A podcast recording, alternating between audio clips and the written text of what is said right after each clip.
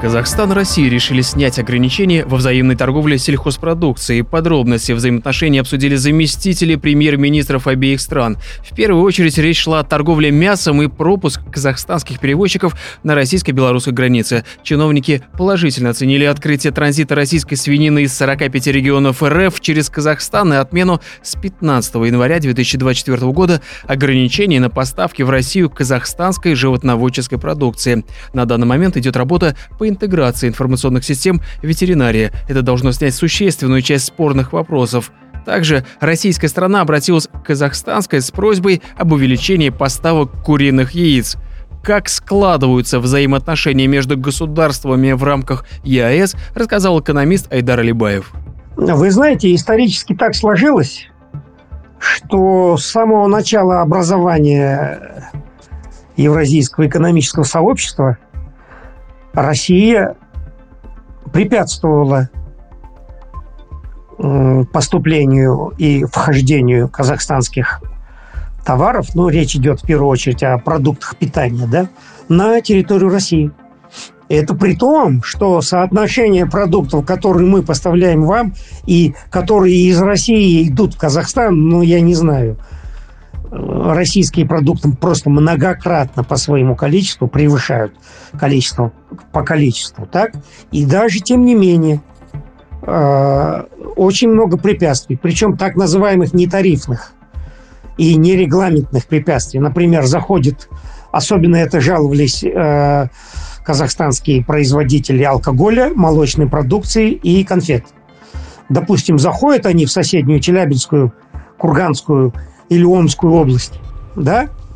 И независимо от того, что на уровне самого Евразийского экономического сообщества все документы подписаны, да, все меморандумы подписаны и так далее, а местный какой-нибудь там глава района, управы или еще кто-то дает распоряжение в магазин на полку не ставить, и все. И ты хоть и лбом бейся об стенку. Сейчас, э, когда Россия испытывает серьезные проблемы – э, с продуктами. В частности, те же яйца, та же мясная продукция, еще там другие позиции. Э, инициатива о снятии каких-то барьеров опять исходит от России. Казахстан никаких барьеров российским продуктам не создавал и не создает. Если иногда бывали вы во взаимоотношениях наших, что Казахстан тоже что-то создавал, какие-то проблемы, то это, как правило, была реакция на Э, действия, барьерные действия России.